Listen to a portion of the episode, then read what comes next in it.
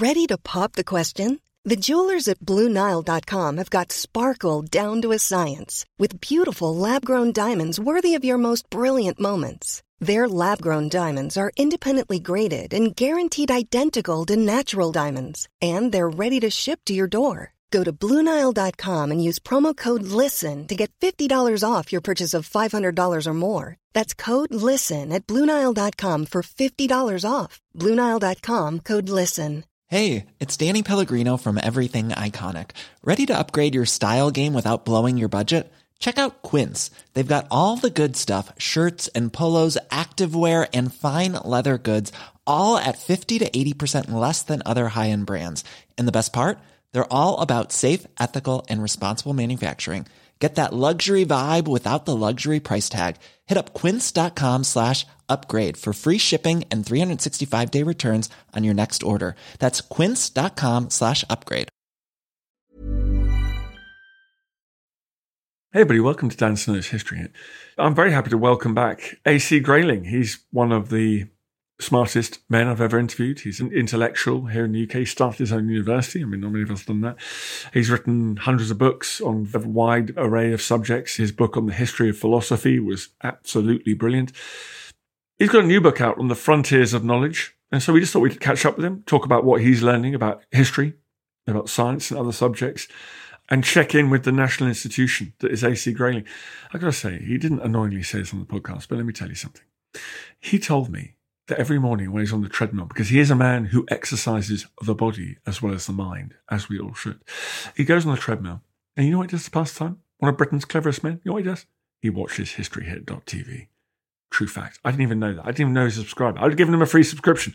So he's an actual member of the public that subscribes to HistoryHit.tv, like tens of thousands of other people. Great stuff. So next time you're watching, or when you go and subscribe now, you're in the footsteps you're in the shadow of AC Grayling. That's what he does. So be like AC. Go to historyhit.tv. Subscribe to the world's best history channel. You can listen to all these podcasts. You can watch hundreds of hours of history documentaries. You can act like AC Grayling. Pretty sweet. So head over to historyhit.tv. But in the meantime, here's the great man himself. Enjoy.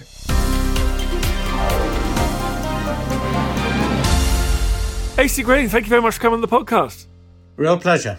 Last time we were talking about your magisterial history of philosophy, which is something I've returned to many times since our conversation. I did remember thinking, what do you write after writing this book? And of course, you found something even bigger. I mean, this is everything in this book. Well, it's not quite everything, but it is some very, very important things. You think science is important, of course. History, you and I will agree, very, very important. And then the great discoveries made about mind and brain are hugely important and very consequential for what happens next. When I saw this, that you were working on this, I was interested that you included history at all because obviously the mind, brain, science feels of a part. But why did you feel history was integral to this new project? Well, unless everything sits in an historical context, you really don't have a framework of understanding for it. Unless you see how ideas, technologies, societies develop, how we enrich or change or suffer reverses, in our self understanding and understanding of things, you have a very shallow grip. I mean, G.K. Chesterton said, those who don't know any history don't understand the present. And that applies to everything in the present. So it's of huge importance. Therefore, it's important to discuss and understand also what history is, how historical knowledge is acquired, what kinds of problems and difficulties arise in that process. So it's hugely important to discuss it. How do you think Science has changed, our understanding of ourself has changed, the universe, of the laws that bind us. How do you think history has changed? Well, if one looks at the history of history, so if you think about the fact that for a very long period between late classical antiquity and the 18th century, 19th century rise of more scientific approaches to history and philology, there was just an assumption that history was explained by the narrative of the fall and redemption and the creation and so on. So there was rather little curiosity of the kind shown by Herodotus, for example, rather little effort to try to get things right as exemplified by Thucydides, and even rather little effort to try to provide a kind of explanatory background as you find in the Hebrew Bible, the Old Testament, giving its story about the origins of the chosen peoples being chosen. So it wasn't really until the 18th and especially the 19th century among German scholars when the idea of being much, much more systematic. In fact, I shouldn't be unkind to people like Mabillon and so on who said, you must look at archives, you must look at the manuscripts, you've got to get the evidence together in order really to understand what happened in the past. But this is a pretty recent thing. And therefore, the discussion about how you do it, what is the science of history? What is historiography? What are the methods that we should employ? is a very recent date. You say in this book that you feel that we're still at very much the beginning of the journey, and so far most of the advances have just been to bring clarity to our own ignorance almost. Therefore, is that exciting or is that disheartening? Because I felt if we're going through this learning process only to understand just how unbelievably primitive our understanding of the universe is, it's either inspiring or it might be slightly disappointing. I think it's immensely exciting because it shows how much work there is to do. I mean, you know, when one wants to do the work. I can tell you a lovely little anecdote about this, which is that my friend Tejinder Virdee, now Sir Tejinder Virdee, one of the senior people on the CERN experiment that found the Higgs boson. And I remember saying to him, my word, it must have been so exciting on the day that you finally decided altogether that you were ready to publish that you had found the Higgs boson. This was back in 2012. And he said, Oh, yes, yes, it was very, very exciting. But you know what? If we hadn't found it, it would have meant that there was a whole lot more physics to do. And it was that sense of adventure, of having huge uh, fields of inquiry to explore, jungles, oceans, planets still waiting to be visited and things to be found out, which is so exhilarating. So I think the fact that we are at a very, very early stage in our development as explorers and discoverers, as knowers, is an exhilarating thing. I really do think that. Again, no, we're talking about new ocean floors and planets and extraordinary asteroids and things like that, which is so exciting. Why, though, do you put that on a par with also understanding our deep pre? You talk a lot in this book about sort of our prehistoric past. I'm fascinated by you put those on a level. What can we learn about our humanoid ancestors that you think is as important to learn about the composition of passing meteorites? Well, of course, I am to some extent using ocean floors and planets uh, figuratively because it applies to everything that we want to find out about ourselves, about humanity, about our universe, about our place in it, and our prospects in it. And it's exactly the same curiosity and the same kinds of motivations and reasons drive it as wanting to know about our own family history, wanting to know about ourselves when we were children wanting to try to understand the reason why we do some of the things that we do, the good things or the stupid things that we do. I mean, this endeavor is the endeavor of making sense, of finding a way of putting things into connection with other things so that it makes a meaningful framework of explanation of things. And humans have this deep psychological need for explanations, for narratives, for a framework that will give us an interpretation of things. Unfortunately, the majority of us are too ready to jump at the easy, simple story of explanation. I mean, I sometimes say this, and it's a critical remark, but I stand by it, that you can explain the whole history of the universe and what it means and why we're here and what's going to happen to us in terms of any major religion in less than half an hour. It takes a bit longer than that to understand physics or to dig up the ancient past in archaeology and so on. But it's that latter enterprise which is the really exciting one. There's a lot of discussion at the moment around our, I hate using this expression, but for want of a better, the kind of Hobbes versus Rousseau about humans in a state of nature and what was the kind of the nature of us as a prehistoric species and obviously because there's a you know i'm just actually at the moment as well as your book i'm reading the dawn of everything by graeber and wengrow and it seems this is particularly important and fascinating at the moment what is it that in writing this book you think you learned about our prehistory lots of course and one of the big things that one learns is just how very, very clever and adept. Even our very earliest ancestors were. We go back, if it's true that more than three million years ago, some of our very earliest ancestors were already shaping tools. I mean, that's quite a striking thing to recognize because of its implications. To make a tool means that you have imagination and foresight and you have a purpose in mind.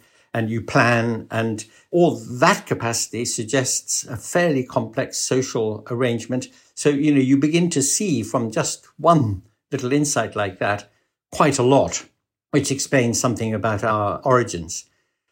But we have to acknowledge, eh, it because you're dead right, Dan, that there continues to be a vigorous and very unsettled debate about the degree to which our evolutionary inheritance plays with our social conditioning, education, and experience in life. The nature nurture debate, as it's sometimes called.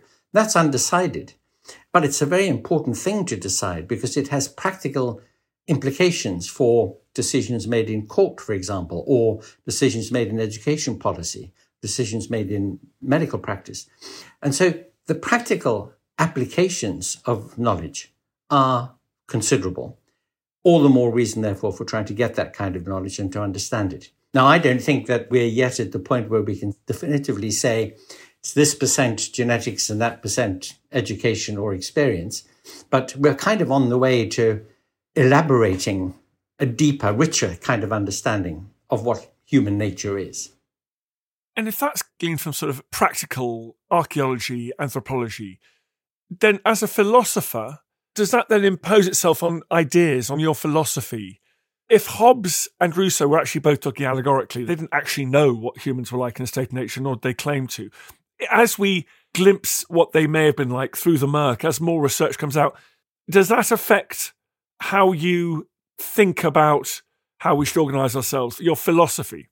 Well, it must do, of course, because just supposing it turns out that Hobbes is right and fundamentally we're nasty, and we all wish that Rousseau was right and fundamentally we're all very nice. But supposing it turns out Hobbes is right, well, that, that will say something about what we endeavor to do in, for example, socializing infants and educating people and building structures in society which will help to ease conflicts provide means for people to resolve difficulties that their nature is going to lead them to create, being competitive and being jealous and being aggressive and so forth.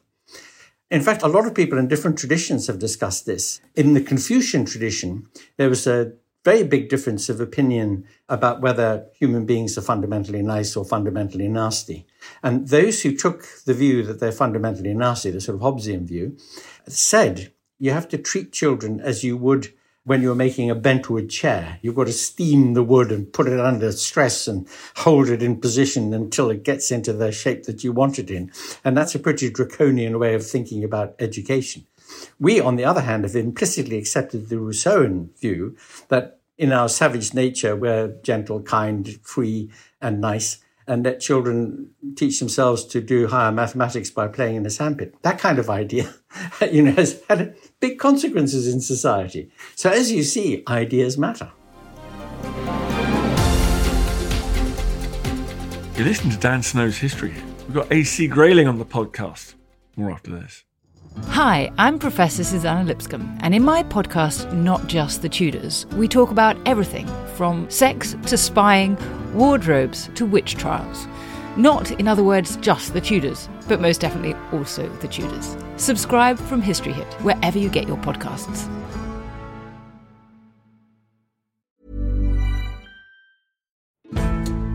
Join us this month on Gone Medieval from History Hit.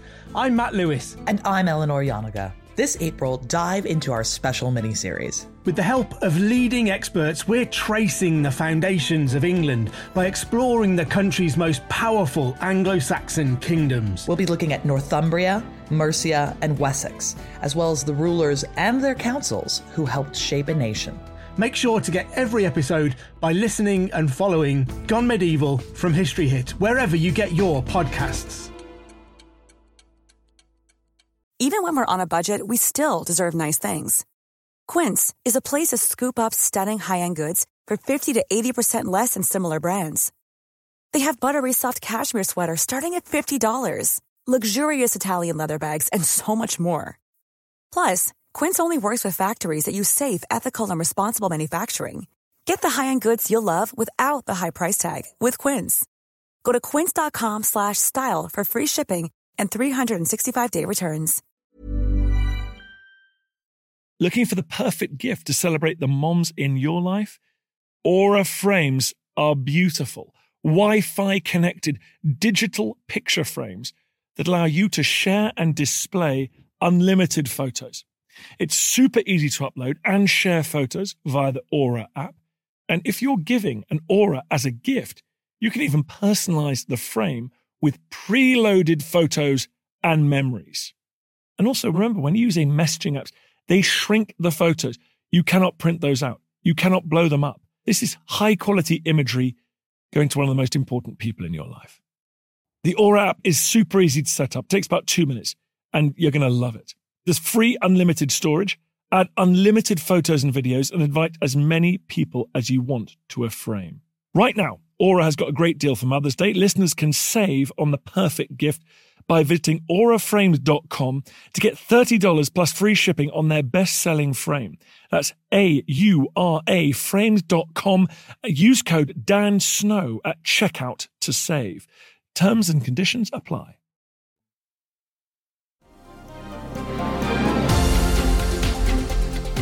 As my daughter finds any excuse to avoid doing her maths homework, I'm becoming a little more Hobbesian. I'm becoming a little more Bent Woodian in my approach to her education. When I was reading this book and I was reminded of Humboldt, that expression about Humboldt, he was the last person who knew everything. It's one of the exciting things about this book that you look forward to someone reading it in 50 years' time and thinking, my goodness, they didn't even know what they're at the dawn of. There are endless discoveries ahead of us. Yes, I really do think that. Uh, in fact, because I'm meditating on the fact that my paternal grandfather, well, now he was aged 42 when my father was born. The prime of life, by the way, for age 42, absolute peak. I'm sure it is, absolutely is. Our life just beginning and so on. And my father was the same age when I was born. And so I'm a bit past my 21st birthday myself. So I can trace back the fact that my paternal grandfather was at school in the 1870s. Isn't that amazing? He was at school in the 1870s when nothing of what I've written about in this book was known. Absolutely none of it. So in my own grandfather's lifetime, he was completely ignorant about any past deeper than classical antiquity or pre the archaic period, really, or the period of the Old Testament. Sumer, Akkad, all those civilizations, the Neolithic story, human evolution, none of it was known. The atom, the electron wasn't even identified until he was an adult. He was joined the army when uh, J.J. Thomson first identified the electron. I mean, it's just amazing to think what's happened in this last century. And even more amazing is the fact that with this incredible explosion of scientific knowledge, if you think of everything that we know in physics and in cosmology, and the applications of that knowledge to computing and communications, you know, all our technologies. And yet, what it has taught us is that we have access to less than 5% of the mass density of the universe. Because more than 95% of the universe we have no idea about at all. Dark matter and dark energy. We don't know what it is, where it comes from, how it works. We've only got a tiny little bit of access to a sliver of physical reality, and yet on the basis of it, we've done so much already. So this is why I find it incredibly exciting because if there's 95% of the universe left to investigate, well, we're talking big ocean floors and big planets, aren't we? Yeah, the great sadness is, I mean, I totally agree. Human beings have been anatomically human for 200,000 years or so, and we know virtually nothing. Well, I just think to myself, tens of thousands of years that ended in the creation of Stonehenge, and we just don't know anything about it at all. There were dramas, there were wars, and there was tidal waves. I mean, it's extraordinary, but at least with the dark matter and things, we have a chance to find them out. Sorry to come back to prehistory, but we will find more sites, won't we? Because we'll develop more remote sensing and ability to map things and look under the ground. So actually, I guess I'm being pessimistic. We will discover a lot more about prehistory. Absolutely certain we will, yeah. I mean, the amount of the surface of the earth that we've scraped in order to have a look and see what's underneath it is tiny. And there's a huge amount of history there. And also, I talk in the book about the kinds of barriers we have to overcome in our inquiries. One of those barriers is the so-called lamplight problem. And this is exemplified by you can only look for your keys if you lose them at night under the lamp because that's the only place you can see. So we've only just looked in places we can see so far. For example, there may have been great civilizations that were built entirely on wood and paper. And there are no mud or stones or any other kind of remain. And therefore, of course, they vanished from view, given the spectacles that we now have available to us to see them. But if we find ways of detecting the presence of these things, we may find cities, civilizations, whole rafts of history that at the moment are completely invisible to us. Another thing we must remember, however, is that for not merely tens of thousands of years, but hundreds of thousands, if not millions of years, our ancestors, the hominin and then Homo line, has been incredibly inventive, technologically very sophisticated in many ways. When you think about the tools made and the art produced, right up into the Neolithic period with urbanization, agriculture, and the development of the civilizations, irrigation, metalwork, all those sorts of things. All of that done on the basis of trial and error, empirics, all done on experience, human ingenuity. And I think there's a great story to be told about human creativity and ingenuity, quite independently of this very late development in human history, which is our capacity to understand why the technologies work. And, an even later development in human history, which is understanding that sometimes those technologies have led to the potential for catastrophic climate breakdown. And therefore, that's the optimism, the excitement of discoveries in your book is offset for me slightly by this problem you and I have talked about before, and this problem that is often characterized by people saying, oh, we don't learn anything from history, which I don't agree with. But the persistence of certain bugs in the system around popular nationalism, the things we're seeing at the moment, the lunar pull of charismatic authoritarians, the things that we are all worrying about at the moment. How do those political developments fit into your thinking at the moment as you write this book? Well, I don't know whether this is good news or bad. I know it always alarms my publishers, especially lockdown makes one more productive than one really ought to be. But I have another book coming out uh, next February, which addresses exactly the downsides of all these developments. So the climate problem, the kinds of risks that our technological advances now pose, especially in connection with AI, with the technologies of neuroscience, you know, the brain chip interfaces for controlling mood and traumatic memories and so on, and what kind of implications there might be there. The use of artificial intelligence and miniaturization in weapons systems, and whether completely autonomous weapon systems, which are not under any kind of human control, can still be made such that they comply with the humanitarian laws of war. And also the problem that global agreement on how to deal with climate challenges and how to deal with the risky aspects of technological developments are very difficult because of international rivalries and economic competition and the fact that some of these developments will happen even if we don't want them to happen. Like, for example, genetic engineering, use of CRISPR technology to edit genes in human fetuses in order to produce six foot six blondes with IQs of 200 and so on. You know, that kind of potential now actually exists. It's not science fiction. It's here and we don't have decisions about how to manage it. So even though we're at a very early stage, we are at a sufficiently advanced stage to create serious problems for ourselves, of which the climate risk is an outstanding example. So I address all these things in this forthcoming book, which is called For the Good of the World. the idea there being that we've got to try to reach some kind of common understanding as a human family about how we manage these developments. Because, by the way, Dan, I specify something which I think should really chill people to the marrow. And I bravely have given it the name Grayling's Law, okay, which says if something can be done, it will be done if it brings advantage or benefit to those who can get it done. So that means that these brain chips or AI in weapon systems or CRISPR technology in editing fetuses' genes and so on, these things will happen. I mean, governments will do them or private companies will do them if somebody profits from them, they will be done. It's incredibly hard to stop them once the cat is out of the bag there.